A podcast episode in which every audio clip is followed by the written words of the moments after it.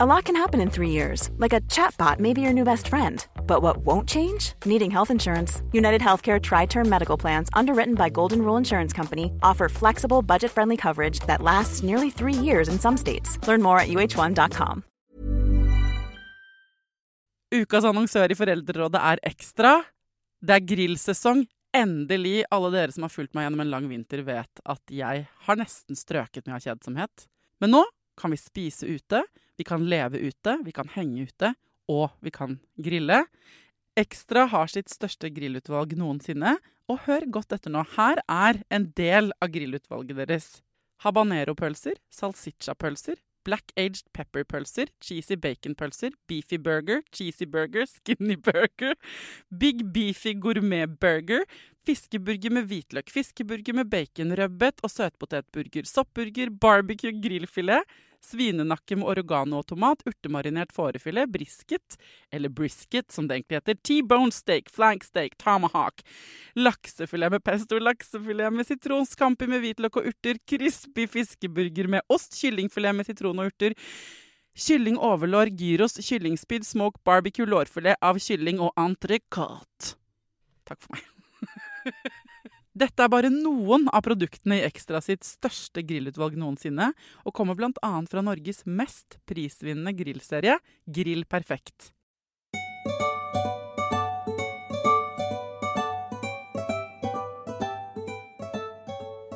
Hjertelig velkommen til eh, fredagsspesialepisode av Foreldrerådet. Jeg la ut på Instagram eh, hva er det dere ønsker dere fra meg denne uka. For jeg syns det av og til er litt vanskelig å ta tempen på eh, behovene der ute. Um, så da fikk dere bestemme. Og aller flest av dere ønsket en episode til fra privaten. Og da får dere det. Jeg lager jo på en måte hva som helst på fredager. Eh, og så har det vært en tendens de siste to åra, i hvert fall det siste året, en sånn helning mot mer sånn private ting. Altså sånn søstrene mine, kjæresten min, bare meg. Og det er jo sånn Det er jo fortsatt litt uvant. Hadde dere spurt meg om det, eller hadde noen spurt meg om det for liksom tre år siden, så hadde jeg sagt sånn Nei, herregud, nei. Um, rett og slett fordi jeg, uh, jeg strides litt innvendig om det, er, om det blir litt selvsentrert. Ja. Så samtidig så forstår jeg veldig godt at folk ønsker seg mer privatliv, fordi vi får så mye sånn Vi får jo masse sånn influenser- og Instagram-stoff rett i fjeset på telefonene våre, som er på en måte privat. Det kan jo bli litt mye av det òg, men eh, jeg føler ofte at den type privatliv som folk legger ut, f.eks. influensere legger ut om, da, den er veldig sånn regissert. Den er sånn pseudoprivat, hvis dere skjønner hva jeg mener. Sånn at man har filmet akkurat når man gråter, og lager en gripende reel. Og så kan det være veldig viktig innhold, og herregud, folk må gjerne få gråte. Uh, det er ikke det, Jeg syns ikke det er uh, dust nødvendigvis. Jeg bare Det virker også litt sånn regissert, eller? Uh, og så skjønner jeg jo at liksom det kanskje, hadde kanskje vært rart hvis alle hadde hatt en mikrofon til livet sitt. eller liksom, Men jeg vet ikke. Jeg kan også skjønne og skulle også ønske meg at flere andre hadde bjudet litt på på sånn ekte privatliv som ikke er sånn superdramatisk. Så det blir ikke noe sånn her kjempedramatikk her i dag. Eh, det er rett og slett en litt sånn nær episode, dette her, hvor dere har stilt meg en del spørsmål, lurer på min mening om ting. Vi kan snakke litt om Jeg forventer litt, litt i dere. En del inni meg skal være, jeg skal være helt transparent med dere, da blir jo litt sånn redd for at mange skal himle med øynene. Og tenke sånn Herregud, altså eh, Hvor interessant tror hun at hun er, på en måte? Så den, hvis du har en sånn stemme inni deg eh, som sier sånne ting til deg innimellom, det tror jeg vi alle har, altså, så er den til stede hos meg òg, altså. Men vet du hva? Jeg gjør det likevel. For at livet er så kort, og det er ikke så farlig. De som ikke liker meg eller vil høre en, en, episode fra min seng, der hvor jeg sitter nå, de trenger jo ikke å høre på det. Det går kjempebra. Så jeg, jeg bare jeg sier det høyt for å vise frem at sånn eh, kan man selvfølgelig bare møte eh, sånne tanker. Det hjelper ganske mye. Jeg satt her på morgenen Det er morgen. Morgenkvist. Jeg sitter i sengen. Jeg har hentet meg kaffe. Jeg har ikke snakket med noen andre før i dag. Så dere er de første jeg snakker med. Det er derfor jeg er litt sånn rar i stemmen eller litt sånn groggy. Og jeg har allerede vært våken i halvannen time. Um, og jeg må innrømme at i dag, det er 8. mars i dag, kvinnedagen, eh, onsdag morgen, så våknet jeg med sånn eh, ganske mye uro inni kroppen. Som er sånn men den mest snikete uroen jeg har. Den er ikke sånn at jeg hopper opp og stresser rundt og begynner med ting. Den er mer litt sånn lammende. Sånn at eh, tankekjøret går opp i nøtta. Jeg tenker på at jeg burde Jeg har jo egentlig tid til å gå og svømme, jeg må lage denne episoden, og så kan jeg få trent litt, og så skal jeg lage, gå inn og gjøre noen andre opptak. Og så skal jeg i et møte, og så er det 8. mars, så skal jeg gå i tog. Og så har jeg opplegg i kveld. Så jeg har på en måte en egentlig sånn her, veldig fin dag foran meg. Eh, men samtidig så har jeg ikke ro i sjela til noe. Jeg klarer ikke å bestemme meg for hva jeg skal spise til frokost. Jeg klarer ikke å bestemme meg for om jeg skal dusje nå, eller om jeg drar på den svømmingen. Så jeg måtte rett og slett ta meg sammen uh, lite grann. Men jeg kan fortsatt kjenne det as I speak inni kroppen lite grann. Så litt sånn her virrete. Uh, og det har jo livet lært meg at vanligvis så dundrer jeg bare forbi de signalene der. Og som regel, i hvert fall hvis barna er hjemme, så har jeg ikke tid til å registrere det nesten engang. Men uh, nå har vi etter to uker Vi har hatt barna i to uker i strekk, så denne uka er jeg barnefri, da. Nå, for vi hadde dem litt ekstra i vinterferien. Så merker jeg liksom fraværet av det støyet de uh, bringer, eller at jeg, måtte, at, jeg, liksom, at jeg ikke har et møte tidlig på morgenen, gjør at jeg legger merke til indre værforhold. Og der er det litt oversida, hvis man kan si det sånn. Ikke veldig.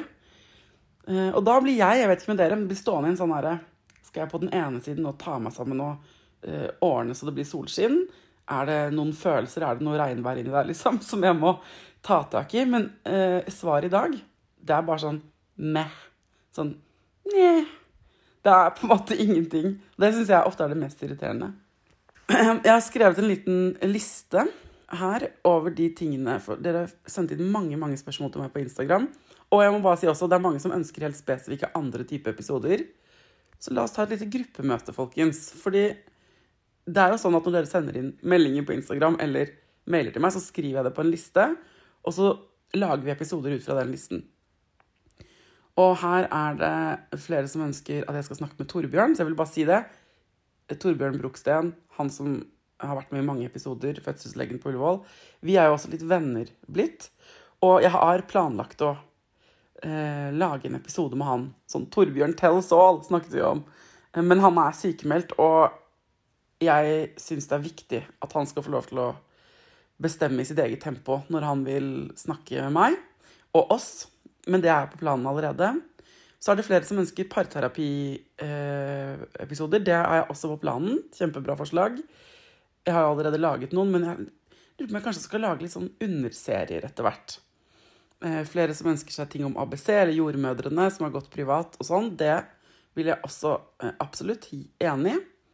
Det er flere den siste uka, og to stykker nå som eh, vil ha flere sånne mattips-podkaster. Og jeg har allerede egentlig snakket med Silje, altså Silje Spiser.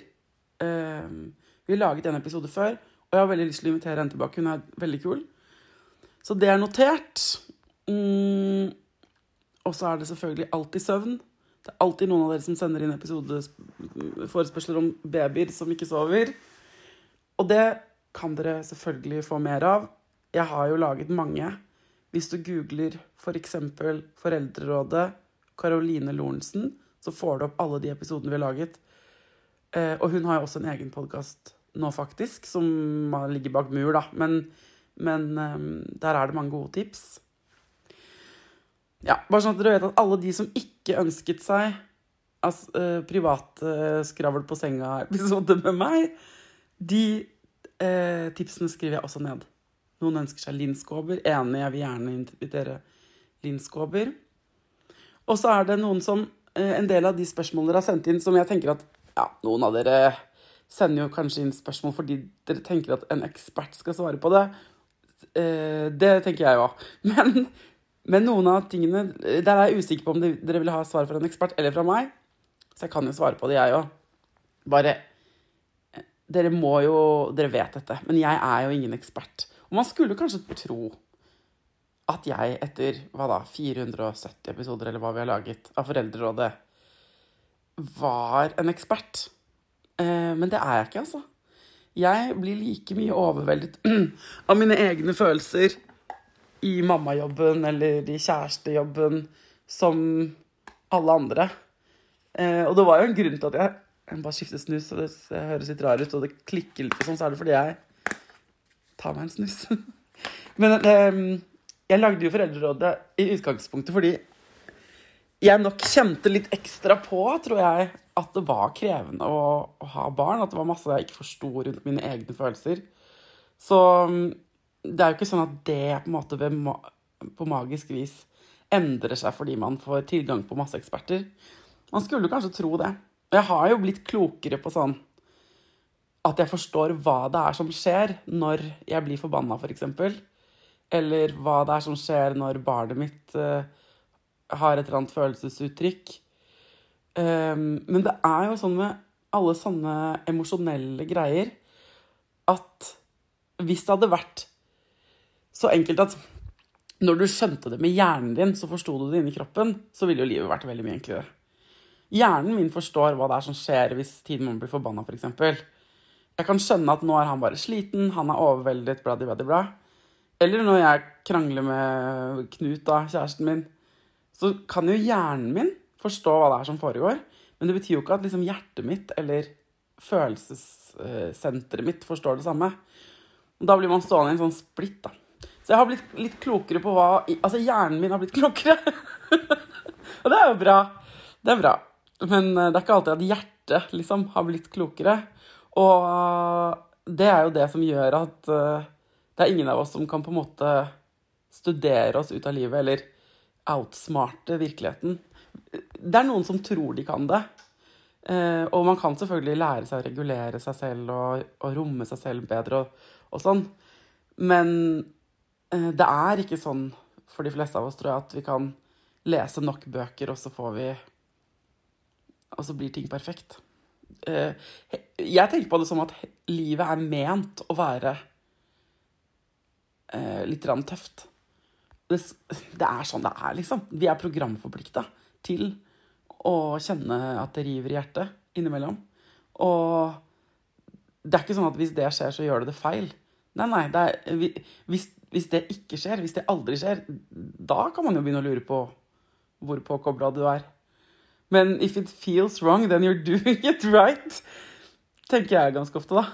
Eh, fordi det, er, det betyr at du er skikkelig connecta. Altså. Og nå mener jeg ikke sånn at man skal stå i helt jævlige situasjoner over lang tid. Uh, fordi det er meningen at man skal ha det vondt. Men i hvert fall i forhold til hvor jeg kommer fra, så tror jeg i livet ble forespeilet av mine foreldre, kanskje. Nei, jeg vet ikke. Men jeg tror liksom mange av oss har vokst opp med en sånn tro på at hvis vi gjør livet riktig, så skal det ikke føles noe særlig slitsomt. Og det stemmer ikke. Mengden slitsomhet, den kan på en måte bare flytte seg eh, fra et område til et annet, da. I hvert fall så er det sånn for meg. OK, skal vi se litt hva dere spør om eh, her. Jeg har laget en liten liste. Det er en som skriver sånn Kan du ikke lage en episode om hvor rent og ryddig man skal ha det? La oss ta en liten fot i bakken på det med rydding, dere. Jeg lagde en episode med Julie Walsø for en stund siden. Uh, det, så hvis du søker på den episoden, så får du opp det intervjuet. Det er flere som har spurt om jeg kan intervjue henne igjen, og det gjør jeg gjerne. Vi har allerede laget en episode, og da snakker vi ganske mye om dette med rydding. Jeg har også laget episode med en ryddeekspert, faktisk. Og jeg er jo selv et veldig rotete menneske. Mm. Hvis du hadde spurt mamma, liksom, så hadde hun tenkt at jeg alltid var den mest rotete datteren i vår familie. Um, og jeg har vært en slags, på en slags ryddereise selv. Og jeg vil bare si at rydding som uh, Altså, rot er moralsk nøytralt. Det sier Julie Walsøy i den episoden vi lagde. Og det er liksom viktig. Det er en viktig setning. Jeg er helt enig med henne i det. Og så er det selvfølgelig lov å være uenig i det og tenke at nei, at rot er eh, synd og moralsk forkastelig, eller et signal om et eller annet eller sånn. Men det går altså an å være bare uenig i det og si at rot er moralsk nøytralt. Rot er bare Det er bare uorden, på en måte. Og det betyr ingenting. Mm, problemet med rot er at det kan være upraktisk fordi man ikke finner ting og sånn. Og så kan det være litt stygt, kanskje. Eh, men utover det så er det jo ikke noe annet, apropos følelser, enn de følelsene man knytter til rot. Så det er klart, hvis du føler på skam eller stress eller eh, mindreverdighetskompleks, eller hvis du føler deg helt ræva, liksom Fordi nå når du hører dette, er det fredag, og det ser ikke ut hjemme hos dere, og du går rundt Hvis du liksom kikker inn i din egen hjerne og tenker sånn Hvor mye tid bruker jeg i livet mitt på å føle på drittfølelser pga. rot? Det er en sånn interessant øvelse å gjøre. Og du oppdager at det er en del så er det jo greit å få rydda opp der, da. Og da mener jeg ikke utenfor, men inni nøtta di. Altså, dere, jeg har Herregud. Jeg har faktisk, da den der Marie Kondo-boka kom ut for eh, syv år siden, eller hva det var, så slukte jeg den og ble sånn OK, dette er roten til liksom alt ondt hos meg. Jeg må rydde alt sånn. Og så ryddet jeg masse hjemme, og det var veldig deilig. Og fikk kasta masse. Og Marie Kondo er jo hun ryddeeksperten som som eh, er sånn du skal på en måte eh, Hvis du skal gi bort klær du ikke vet om du vil ha lenger, da, hvis du bestemmer deg for å gi det bort, så skal du si sånn takk til klesplagget. Sånn takk for at du var hos meg. Eh, nå skal du få reise videre til noen andre. Det er litt sånn pling-plong-aktig. Og jeg ryddet masse Altså, jeg ryddet dere så mye hjemme at et eller annet sånn dameblad kom på besøk og tok bilder. Altså, jeg var med i en reportasje i Tara eller et eller annet sånt. Jeg husker ikke engang hvilket Å nei! hvilket blad det var. Og jeg får helt fylleangst på en måte av å si dette høyt til dere. Jeg, uten at alkohol er involvert, også, men eh, fy fader. Det mm, som var litt gøy med at jeg ble med på den reportasjen, for da var det tellekanter, og jeg fortalte litt sånn euforisk om hvor digg det hadde vært å rydde opp alt. Og så husker jeg Nitimen eller noe ringte meg et par måneder senere og spurte om, kunne, om de kunne sende en reporter hjem til meg Eh, for, for, å, for, å se hvordan det sto til nå. Og det, da sa jeg selvfølgelig nei, for da hadde jeg jo rotet til ting igjen. da. Ja, Så jeg har vært på en reise, jeg, altså. Um, og jeg tror ikke mamma ville anbefalt alle å følge min holdning til rot. Uh, så, men, men jeg måtte bestemme meg for, fordi det plaget meg inni hjernen min. Fordi det var kobla til en del følelser. Og det kan av og til fortsatt være det, altså.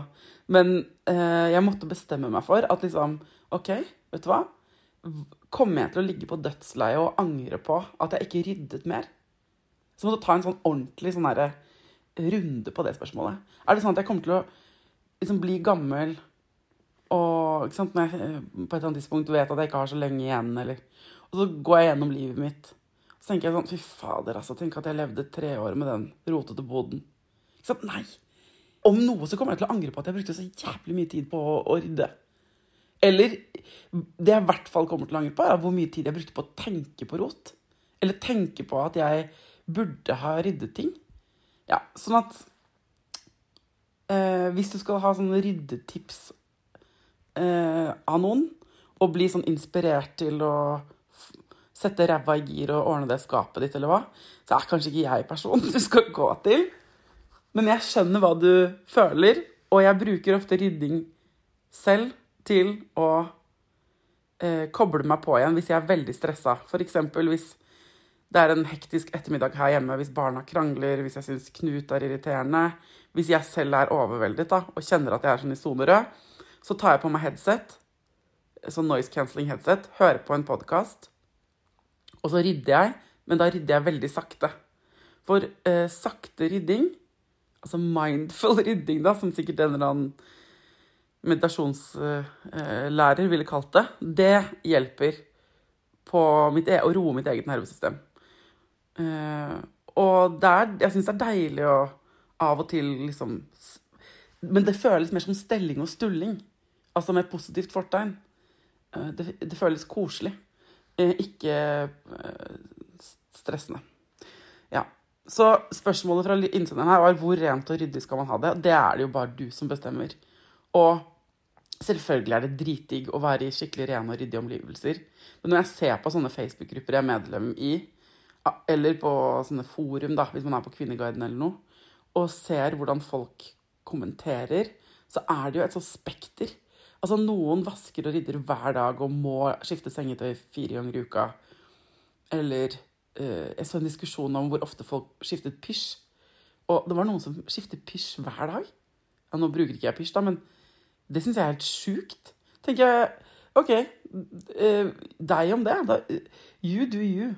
Så hvor rent og ryddig man skal ha det, da får du vekte, da. Hvor er din trivselssone? Hvordan har du det best? Akkurat nå når jeg uh, snakker om dette, så lener jeg meg litt utover kanten. Nå har jeg endelig ryddet opp alle klærne som ligger på gulvet på rommet. For jeg legger klærne mine rett ned når jeg kler av meg om kvelden. Det sa jeg til Knut da vi flyttet sammen. sa jeg jeg har én ting jeg trenger å gjøre, fordi det føles som en fri, frihetsaktig ut. Og det er å ikke brette og legge på plass klær når jeg kler av meg om kvelden. Når jeg kler av meg om kvelden, så vil jeg bare ta de rett av. Han bare OK, det er greit.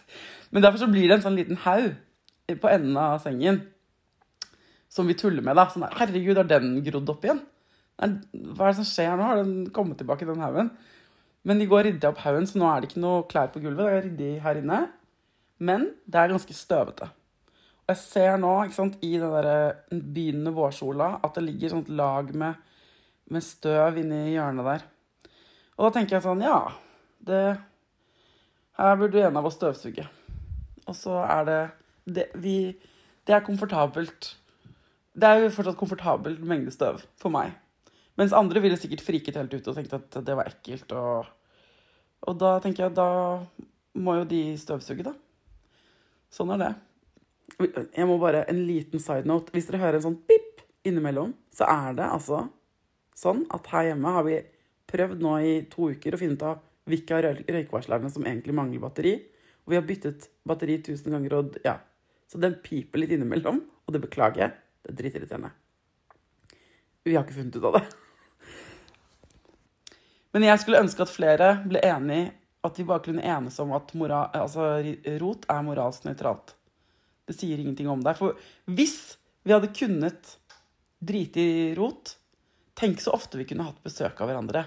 Hvis man liker det, da. Tenk så ofte man kunne invitert folk på, liksom, hjem til seg. og Det hadde vært så mye friere liv. Det er så mange som ikke orker å invitere en venninne eller noen på besøk fordi det også innebærer at man må rydde veldig mye før de kommer. Og da minimerer man jo mulighetene for å kunne henge med bra folk, da, tenker jeg. Ja, det veldig mye mer om rot enn jeg hadde trodd, men det er jo et utømmelig tema som vi alle holder på med på en eller annen måte, da. There's never been a faster or easier way to start your weight loss journey than with PlushCare. PlushCare accepts most insurance plans and gives you online access to board-certified physicians who can prescribe FDA-approved weight loss medications like Wigovi and Zepbound for those who qualify. Take charge of your health and speak with a board-certified physician about a weight loss plan that's right for you. Get started today at plushcare.com slash weight loss. That's plushcare.com slash weight loss. plushcare.com slash weight loss. Ever catch yourself eating the same flavorless dinner three days in a row? Dreaming of something better? Well, HelloFresh is your guilt-free dream come true, baby. It's me, Kiki Palmer. Let's wake up those taste buds with hot, juicy pecan-crusted chicken or garlic butter shrimp scampi. Mm. Hello Fresh. Stop dreaming of all the delicious possibilities and dig in at HelloFresh.com. Let's get this dinner party started. A lot can happen in three years, like a chatbot may be your new best friend. But what won't change? Needing health insurance. United Healthcare Tri Term Medical Plans, underwritten by Golden Rule Insurance Company, offer flexible, budget friendly coverage that lasts nearly three years in some states. Learn more at uh1.com. En annen her sp uh, spør meg hvordan uh, var det å lage Hei døden, kan du ikke snakke litt om det? Og det snakker jeg gjerne litt om. Jeg vet ikke hvor mange av dere som hører på, som har hørt alle åtte episodene av Hei døden. Det er altså noe av det Jeg har hatt noen av de sterkeste ukene jeg har hatt i hele mitt liv nå siden nyttår. Og den podkasten, det er åtte episoder om død. Det er en slags det, det er ikke sånn som Foreldrerådet. Er, jeg snakker også litt med eksperter, men det er mye mer Eh, det handler om min sorg, min prosess med når pappa døde. Eller vår. Og så følger jeg eh, Vivi, som eh, er terminal. Du hører om henne fra start der, hvor, hvor, hvordan hun er veldig åpen og, og dritfin og veldig kul. Eh, Venninne av mamma og pappa og av meg, egentlig.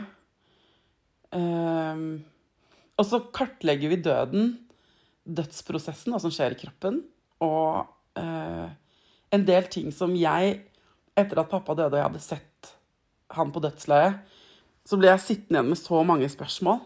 Fordi hvis vi tror at fødsel Fødsel har jeg laget 1000 episoder om, føler jeg. Og alle vet at uh, det kommer pressrier, og at det er en åpningsfase, og at selv en uh, ung, uh, pubertal fyr liksom vet at, vet at det er noe vann som går og noe greier. Mens det er så mange ting rundt døden og dødsprosessen som ikke hadde blitt snakket om, i hvert fall ikke med meg. Fenomener som man kan se inn på dødsleiet der, som kan være skremmende. Men som jeg også mener at vi som samfunn burde vite om. Altså, ja, så jeg prøvde å lage liksom, åtte episoder med sånn basiskunnskap om døden. Og det har vært Det var kanskje litt dumt å lage denne podkasten midt i mørkeste mørketida. Det innser jeg nå. Så hvis jeg skal lage, eller når jeg skal lage en sesong to, så blir det eh, mens det er lyst ute. Eh, fordi jeg bestemte meg også for å liksom ikke ha noe sånn eh, særlig distanse til det. Jeg hadde lyst til å gå sånn ordentlig inn i det. Ikke være sånn Ikke beholde sånn profesjonell distanse, men, men virkelig gå grundig inn i død i åtte uker. Så det har ført uh, til at det føles veldig bra nå. Det har vært skikkelig gripende og skikkelig brutalt. Innmari fint. Og veldig slitsomt. Så det er hvordan det Sånn har det vært. Jeg har sittet hver uke og skrevet liksom eh, manuset mitt, da, eller det jeg skal si i de episodene. Klippet i de rå, i råmaterialet. Eh, og gått sånn helt, helt, helt inni det innerste inni meg sjæl. Og jeg har, jeg har, grått masse, og jeg har vært forbanna, og jeg, Knut og jeg har sittet på kveldstid og snakket og snakket og snakket. Og søstrene mine har tatt imot noen eh, opprørte eh, telefoner. Så det har vært en skikkelig heftig runde. Og så er jeg veldig stolt av hvordan det har blitt. Og så kan man alltid tenke sånn at noe skulle vært annerledes eller noe. Men eh, Nei, den håper jeg mange av dere hører på den. Eh, fordi jeg skulle ønske flere visste mer om død. Jeg tror vi hadde hatt det bedre som samfunn. På samme måte som jeg skulle ønske flere snakket åpent fra privaten, eller at uh, flere visste mye om fødsel, eller at vi ikke var ærligere. Jeg, jeg, trenger at folk er liksom At vi er ærlige på hvordan ting er. At ikke vi sminker og pakker inn ting. Og så er det andre som har andre behov, altså jeg skjønner det. Men, eh, men uh, sånn er det med meg for meg. Og jeg tror Det jeg er litt redd for, eller det som jeg kan høre litt, er det sånn Å, men det er ekkelt å høre om døden, eller Herregud, det er jo så lenge til, og det blir altfor vondt, og sånn. Og jeg, synes, jeg har tenkt litt på disse ukene, altså Er ikke hjernen vår litt rar når den er sånn at hvis vi tror at ved å ikke tenke på ting, eh, så skjer det mindre? Eh, altså, det er jo helt garantert sånn at vi alle skal dø. At det er ingen vei utenom. Det vet vi jo, det vet vi jo. Men vi er så eh, liksom rare i hjernene våre. Vi er så satt sammen så rart som mennesker at vi tenker sånn Hvis jeg bare lukker øya for det fenomenet, så skjer det mindre av det. Eh, det stemmer ikke. det stemmer ikke. Og jeg tenker at det er bedre å være litt forberedt, da. Eh, ikke fordi jeg tenker at jeg skal dø nå, eller fordi jeg er redd for det, men eh, Men fordi jeg har møtt døden. Jeg har sett den eh, helt brått på, på en måte. Eller nært og tett inntil. Og det skal alle vi gjøre. Og når jeg først sto der, så var det utrolig vanskelig. Unødvendig vanskelig, syns jeg. Eh, fordi jeg ikke hadde lært noe om det på forhånd. Tenk hvis vi plutselig skulle født, da, dere. Og så hadde vi ikke visst noen ting om det. Du hadde ikke visst at vannet gikk, du hadde ikke visst at det kom noen rier, du hadde ikke visst at det var vondt. Fordi alt du hadde sett på film, var sånn helt stille sånn Å, der fødte jeg en baby. Og det er jo sånn døden portretteres. Enten blir man skutt i filler, eller så dør man helt stille. Tenk så sykt det hadde vært hvis vi hadde kommet på fødestua og bare Hva fader er det som skjer med meg? Det er jo ikke sånn her det skal Hæ? Du hadde friket helt ut. Så det å være forberedt, det å vite om helt sånne konkrete fenomener, er jo bare Det burde vært allmennkunnskap.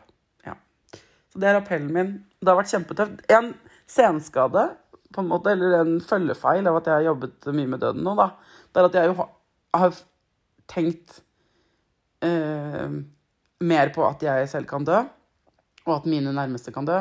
Så denne uka, faktisk i forgårs, så var jeg hos fastlegen fordi eh, jeg har liksom hatt sånn rar følelse i det ene benet. Og der har jeg hatt blodpropp. Det fortalte jeg om i podkasten, men jeg hadde blodpropp for et par år siden. Pga. en prevensjon jeg begynte på og sånn. Så jeg dro dit for å ta en sånn liten sånn eh, sjekk på mandag. Eh, og han var sånn Ja, men her er det indikasjon, du må på sykehuset. Så plutselig Jeg skulle egentlig intervjue noen i studio. Eh, men jeg måtte avlyse det, for jeg måtte dra til Bærum sykehus og få ta sånn ultralyd. Men eh, jeg ble Det gikk kjempesmooth. Jeg, altså, jeg følte at jeg fikk VIP-behandling. Det var sikkert tilfeldig, men jeg kom på sykehuset på en måte uanmeldt nesten. Ble tatt inn. Ultralyd, kjempehyggelig lege som bare så på alle blodårene og sa tipp topp, her er det ikke noen problemer. Og så var jeg ute av sykehuset igjen på liksom 15 minutter. Så det var jo helt uh, topp.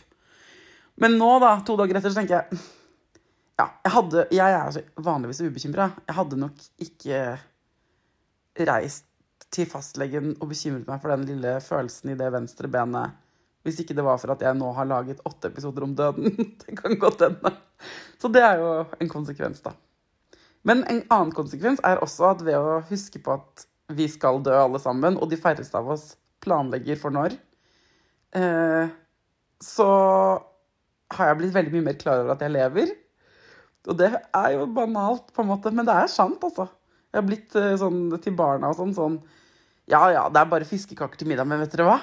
Dette er også livet! Skjønner du? Ja, herregud. Så dere skjønner jo at det har vært um, Det har sikkert vært uh, litt krevende å bo med meg de siste to månedene. Sånn er det. OK. Uh, noen vil ha Jeg Vil at jeg skal snakke litt om det jeg har snakket om på Instagram de siste dagene. Ja, og det kan jeg godt. Uh, for jeg har lagt ut i de siste dagene litt sånn herre reminder til oss alle, inkludert meg selv, om at eh, vi gjør alle sammen en god nok jobb. Altså, jeg kjenner jo dere, føler jeg, som hører på. Og så er det selvfølgelig så mange tusen mennesker som hører på Foreldrerådet, at det kan hende at noen av dere er skikkelig dårlige foreldre. Det vet jo ikke jeg. Det vet ikke jeg. Men min erfaring er at de som hører på Foreldrerådet, da, eh, og de som eh, engasjerer seg i ungene sine og bekymrer seg, og sender meldinger Og ja da, vi har ulike utfordringer, ikke sant? Og barna våre har ulike utfordringer. Men vi er så flinke. Altså Igjen, da. Det er ikke sånn at mm, hvis du er en god forelder, så har du ingen utfordringer. Det er ikke sånn det henger sammen. Og jeg er jo i businessen av Så jeg lager jo en podkast hvor folk gir råd.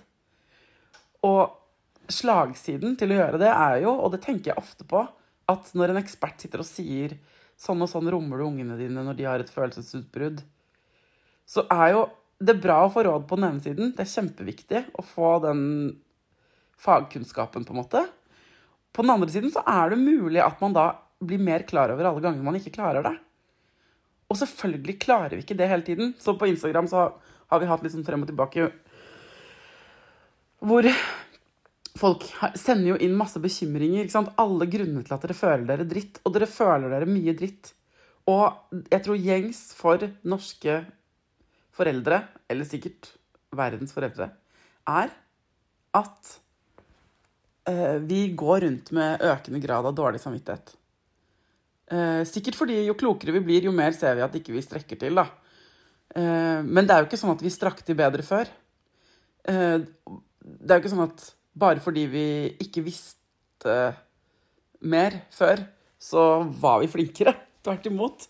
Men vi var kanskje litt sånn herlig, sånn deilig uvitende da, om konsekvensene av ting. Så, ja, så det er en vanskelig balanse der, altså. Og jeg er jo ikke noe bedre mor. Man skulle kanskje tro det, siden jeg har laget eh, 470 episoder av Foreldrerådet, liksom. Men jeg, jeg, jeg har blitt klokere i hjernen min, men jeg har jo ikke blitt klokere inni meg, ikke sant. Eh, sånn emosjonelt. Og, og, og dette er, nå snakker jeg helt sånn ufaglært her, selvfølgelig. Eller, altså, jeg er jo ikke ekspert. Men jeg har en sånn Inni meg så kan det være sånn hvis, hvis eh, Tidemanns problem, da, eller utfordringen vi står i, trigger en sånn alvorlig bekymring Én ting er sånn hverdagsting. Sånn derre småtjatter som man har i en styrete hverdag.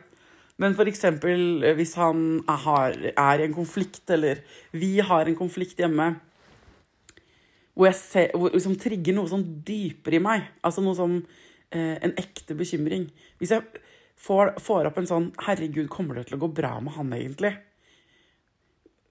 Og den setningen kommer jo ikke opp sånn rasjonelt ut. Den, det kan jo være at jeg er veldig sliten. Da kommer den setningen fortere opp. Bekymringen dukker opp i meg når jeg blir godt nok trigga. Og det kan enten være at konflikten er stor nok, eller at jeg er lav på ressurser. på en måte. Men når man når det nivået med bekymring, kommer det til å gå bra med ungen min? Og det kan jeg se hos dere og i meldingene deres. Og da blir det vanskelig.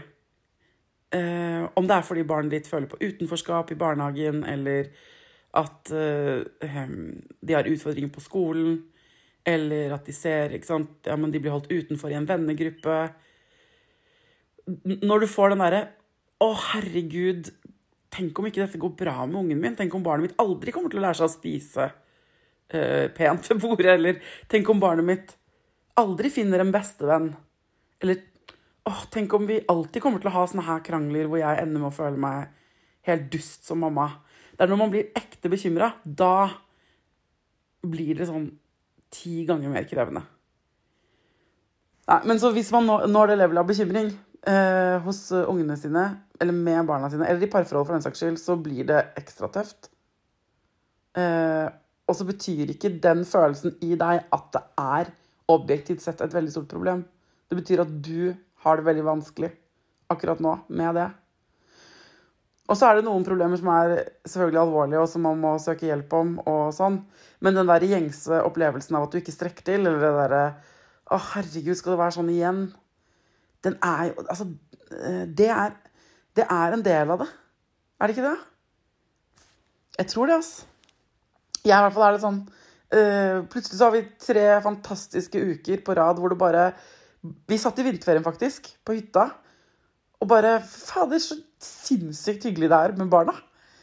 Og jeg satt liksom og tenkte sånn Ja, nå har vi nådd et sånt nivå. Altså, nå nailer vi livet som foreldre. Klipp til fem dager etterpå, liksom, når Tidemann blir så forbanna at han rømmer. Og jeg må ut, og vi må ut og finne han, og det er bare styr. Det, det er jo sånn det er. Ja. Det går sånne runder. Så den dårlige nyheten er på en måte at når, jeg, eh, når vi er på fjellet på vinterferie, så er det ikke sånn at jeg det er ikke egentlig sånn at jeg plutselig nailer mammajobben veldig bra. Eh, og så er det ikke på samme måte den gode nyheten. Ikke sånn at jeg er en veldig ræva mamma når han blir forbanna og rømmer. Eh, eh, det der kommer til å fluktuere, liksom. Og ja, det er sånn jeg ser på det, i hvert fall. Og så vakler jeg min egen tro og kan føle på ekstra skam, fordi herregud, jeg snakker jo med alle de ekspertene her. Jeg burde jo vite bedre. Mitt barn burde jo ikke ende med å rømme. Og da må jeg ringe til søstrene mine, da. Og så sier de herregud, Thea, du er et vanlig menneske. Slapp av. Og så gråter jeg litt, og så blir jeg venner med Tidemann igjen. Og så håper jeg at han ikke rømmer så mange flere ganger, da, for det er veldig styrete. Han var borte i en og en halv time. Og hvis ikke dere fikk med dere den historien, så Og jeg har spurt han, altså. Jeg ringte han i går og spurte om det var greit at jeg fortalte det. Men uh, han rømte ut i nabolaget uten telefon. Uh, og så fant vi han, da. Og da sa jeg sånn Men selvfølgelig kan du få space, og du kan få gå deg en tur og sånn. Tidemann, men du kan jo ikke si fra hvor du går, for det, det blir så mye styr. Kunne tatt med deg telefonen, liksom. Og da så han på meg bare Mamma, hele poenget var at jeg skulle lage litt drama. Det var liksom hele poenget. det er så gøy at han er så ærlig på det. For det, det skjønner jeg jo. Selvfølgelig. Jeg kjenner jo den følelsen. Du vil liksom Du vil at folk skal ta deg skikkelig på alvor. det, det hadde jo på en måte ikke skjedd noe veldig alvorlig i forkant heller. Han bare fikk nok. Så jeg håper ikke han nå For han fikk jo litt drama, da. ikke sant? Han var veldig fornøyd med det. Så nå er jeg redd sånn Å, herregud, er det dette, kommer det til å bli uh, det han gjør fremover, liksom? Er dette et verktøy han tenker at det er en uh, god løsning i livet fremover? For det orker jeg ikke. Det blir veldig stress. Det blir veldig stress. Herregud, skravla går. Jeg har snakka lenge allerede med dere. Det er noen flere spørsmål der jeg skal ta. Ja. Det er noen som lurer på om jeg kan lage en episode om språkbruk hos barn. At barn er så frekke og snakker så stygt. Og at barn hun skriver barn nedi, helt nede i første klasse snakker liksom på en helt utrolig ufyselig måte. Og så eh, ja, Og en annen som spør om jeg kan snakke om det med frekkhet og sånn. Jeg tenker at det er, det er jo en Det er absolutt ekspertepisoder, egentlig. Men jeg kjenner meg igjen. Og eh, jeg vet ikke om det er sånn jeg, at barn nå er mye frekkere og mye grovere i mål enn det vi var. De er kanskje det. Jeg har i hvert fall inntrykk av det. Um, så det er jeg nysgjerrig på selv. Hvor farlig er det, på en måte? Uh, vi har masse diskusjoner om det. Herregud, så mye av våre, våre krangler som handler om det der. Og så vil jeg jo samtidig ha et verbalt rikt barn ikke sant? som kan si kule ting. Og jeg er jo ikke noe mot banning. Jeg syns det er innenfor visse grenser helt OK. Men uh, man, av og til så kan det føles litt for meg som at det slår inn sånn mine foreldres stemme inni mitt hode som sier sånn 'Hvordan er det han snakker?' Altså, ikke at mamma og pappa er sånn, men eh, at det er litt sånn herre At når jeg blir frustrert og opprørt over hvordan ungene kan prate, at det egentlig ikke er det jeg reagerer på, men sånn jeg tenker at folk ville reagert på. At jeg kan liksom catche hjernen min i å være dømmende, men ikke Men altså, jeg skjønner jo hva de mener. Så det, det, tenker jeg at man kan Hvem er det som egentlig reagerer på det, de banneordene? Er det sånn Driver du og liksom forfekter en eller annen moral når du reagerer på det? På samme måte med rot. At det er en sånn moralsk forkastelig ting at barnet ditt banner? Eller kommer det fra at du personlig syns det er skikkelig frustrerende? Og skille litt mellom det. Eh, og så må man vel bare forklare og forklare og forklare igjen, da. Prøve å speile dem, kanskje. Jeg vet ikke, altså. Mitt barn er, kan være skikkelig frekt og har et vokabular ut av en annen verden. Men jeg trøster meg noen ganger med, da, hvis ikke jeg blir for irritert, med at liksom, dette er jo også en ressurs. At han kan så mange fremmedord. Altså, det, det vil jo Hvis han velger en kreativ, litterær vei i livet, så kommer han til å kunne Har han mange synonymer når han blir forbanna eller skal beskrive konflikt? Det er jo bra. Det er kanskje en litt mager trøst, men det er nå det jeg en gang trøster meg med. Og så er det en som spør dette med skjermtid. Og det er jo et helt tema vi egentlig Jeg tenker at jeg må lage flere episoder om med ulike innfallsvinkler. Jeg har laget for lenge siden episode om det, men øh, våre barn, da, eller de barna jeg bor med, Knut sine to og mitt eget, er jo masse på skjerm. Um, og vi har et ganske bevisst forhold til det, må jeg si. Noen er mye strengere enn oss. Andre er mye mindre strenge enn oss. Og det erfaringen vår var nå i vinterferien da vi var på fjellet, da, da tok vi nemlig lagde en avtale med barna at det ikke var noe skjerm i da fem dager, da, fire døgn. Og det har de aldri hatt sånn samtidig. Altså Tider man har hatt litt sånn skjermfri innimellom, og sånn, men barna til Knut og mitt barn har aldri hatt sånn felles 'nå legger vi vekk mobilene'-opplegg. Og det var så interessant, dere, at det gikk så bra. Nå var vi jo på fjellet, og det var masse snø, og det var monopol, og vi hadde fri og alt sånn. Men jeg var redd for at det kom til å bli jævlig slitsomt eh, og masete og sånn. Men det var det ikke. Altså, De leverte inn mobilene da vi kom opp på hytta, og så fikk de dem tilbake i bilen på veien hjem. Og det var ikke ett knyst om det, liksom. Det det var, var innmari mye brettspilling, innmari mye kortspilling, sinnssykt kule snøhuler. Eh, de lagde sånne foredrag, de to eldste barna, Tidemann og Knuts eldste, om forskjellige temaer. De holdt foredrag om fyrverkeri med tegninger og alt mulig på kvelden. De holdt foredrag om en sånn, eh, sånn leke de ønsker seg, som heter sånn ballisong. song. Som er, ja, som er sånn Egentlig en sånn Det er egentlig en kniv. En japansk kniv, men som fins i sånn barneversjon, som vi har sagt nei til at de kan få.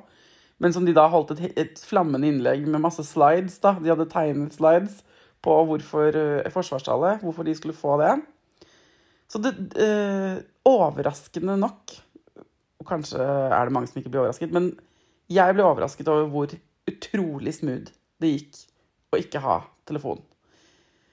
Eller iPad eller TV eller noen ting. Og for han yngste også, på seks år, som våkner tidlig, der lagde vi en liten matpakke til han og ga han beskjed om sånn Vi andre vil sove litt lenger. Her er det noen blader og bøker. Kan du være litt stille uh, og spise frokosten din? Og han syntes det var litt sånn spennende og koselig, tror jeg, å våkne tidlig. Så jeg, jeg hører jo meg selv nå, ikke sant. Hvorfor var det veldig harmonisk i vinterferien? Uh, å sette likhetstegn mellom det og skjermtid. Det kan godt hende. Så vi har virkelig tenkt til å gjøre det mer, altså.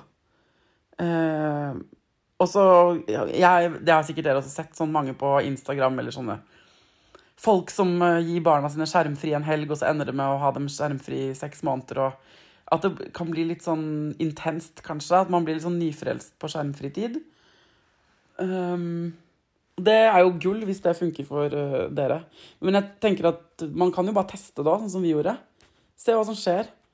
Uh, noen dager, planlegge det med barna, finne noen alternativer hvis man har overskudd. Erfaringen min er at det var mye enklere enn jeg trodde. Og så er det ikke sikkert det er din erfaring, da. Men ja til å lage flere episoder om det. Eh, jeg snakket litt med Tidemann om det i bilen på vei hjem fra fjellet. At det jeg egentlig kan kjenne på, apropos hva man angrer på når man blir voksen, da, eller når blir, de blir eldre, Tenk om det Jeg har en sånn liten hunch på at der hvor vi kan være sure i vår generasjon på at våre foreldre røyka inne eller var så lemfeldige med sigg da, og passiv røyking, så lurer jeg på om våre barn, om Tidemann kommer til å bli forbanna på meg når han blir voksen på sånn 'Mamma, dere var jo helt gærne. Dere satte oss jo foran en skjerm mange timer i døgnet.' Um, han mener jo hardnakket at det kommer han aldri til å kjefte på meg for. Men men uh, det kan hende det, at det er liksom vår generasjons greie. Uh, men som med alle andre ting så tenker jeg at istedenfor å gå og bekymre meg masse over det, så enten så får man bare sette noen grenser, da, så man føler seg komfortabel uh, og føler seg trygg, på en måte. Eller så Altså, målet må være å ikke gå rundt og bekymre seg unødvendig. Enten løse det eller legge det fra seg, på en måte. Det er jo lettere sagt enn gjort, altså. OK, dere. Dette hjalp meg faktisk litt. Å skravle med dere som first thing in the morning. Det er litt mindre gråværsfølelse inni meg nå. Det, det, er litt fint og koselig å kjenne. Åh, det er en til som har eh, tikket inn med eh, tips til flytur alene med barn, og der har jeg egentlig mange råd. Jeg har også laget en episode for lenge siden med Jannicke Widen, faktisk om reising med barn. Um, åh, heldiggrisen du som skal på reise. Selv om det er med barn. Det, det er slitsomt og kan være slitsomt på fly, og sånn, men det, er jo, det høres så deilig ut å skulle reise bort. Så hør den episoden, er mitt uh, beste råd. Og um, lag en plan, og ha med deg snacks. Nok snacks. Og det er veldig lurt. Og allier deg med flyvertinnene. Eller flyvertene. Men hør den episoden og god tur. Herregud. OK, dere. Takk for at dere er sånne typer som jeg kan snakke med fra senga. Hvis du føler at livet lugger og ting er litt slitsomt, så tror jeg rett og du er god på livet. Altså, da gjør du det riktig. Fordi livet er slitsomt, og det lugger innimellom. Og så er det jo jobben vår å finne ut av hvis det lugger unødvendig mye over lang tid da er det kanskje greit å gjøre noen endringer. Da må du se på ditt liv og finne ut av hvordan du kan gjøre det mindre sånn. Men eh, som ble sagt i en eh, bryllupstale jeg har hørt, eh, noen ganger handler det bare om å hæle, hæle, hæle. og det When shit hits the fan, så er det det jeg tenker på. Og gjør ganske mye. Og nå kommer våren, og nå er det lyst og lysere hver dag. Og hvis du akkurat denne fredagen du hører dette, har det skikkelig ræva, så kommer det til å gå over. Og hvis du har det skikkelig bra, så kommer det også til å gå over.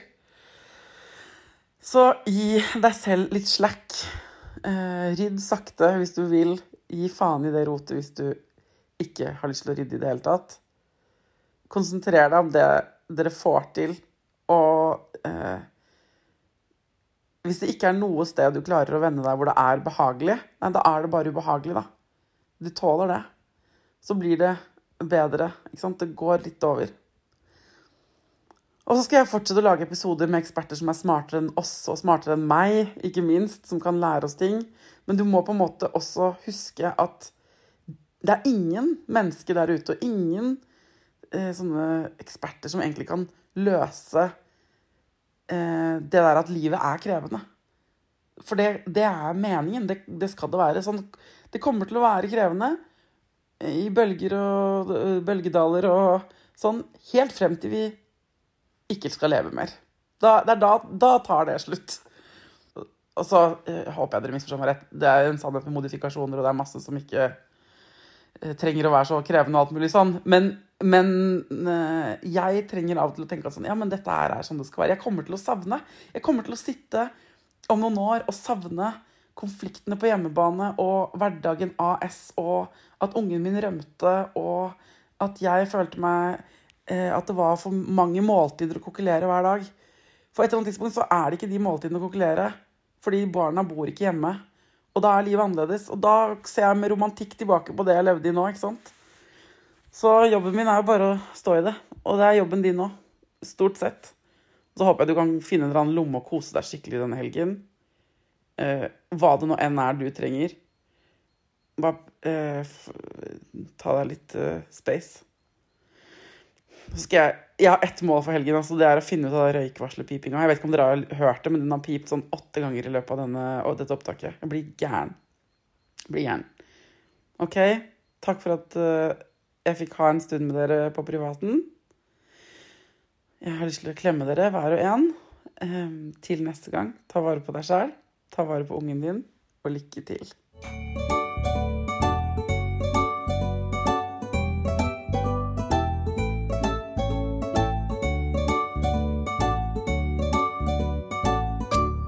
Produsert av Klinge.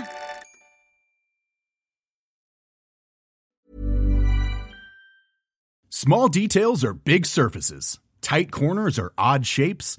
Flat, rounded, textured, or tall. Whatever your next project, there's a spray paint pattern that's just right.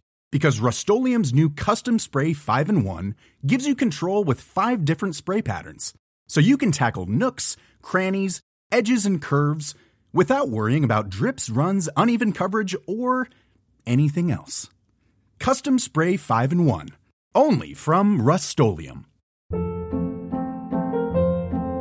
Hold up. What was that? Boring. No flavor. That was as bad as those leftovers you ate all week. Kiki Palmer here, and it's time to say hello to something fresh and guilt-free. Hello Fresh. Jazz up dinner with pecan-crusted chicken or garlic butter shrimp scampi. Now that's music to my mouth. Hello Fresh. Let's get this dinner party started. Discover all the delicious possibilities at hellofresh.com.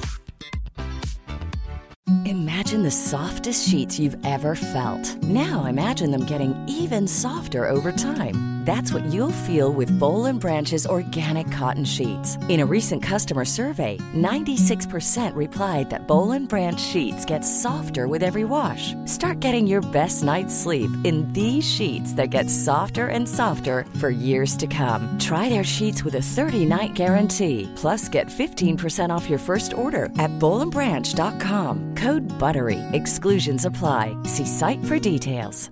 Hey, it's Paige DeSorbo from Giggly Squad. High quality fashion without the price tag. Say hello to Quince. I'm snagging high-end essentials like cozy cashmere sweaters, sleek leather jackets, fine jewelry, and so much more. With Quince being 50 to 80% less than similar brands and they partner with factories that prioritize safe ethical and responsible manufacturing i love that luxury quality within reach. Go to quince.com slash style to get free shipping and 365 day returns on your next order. quince.com slash style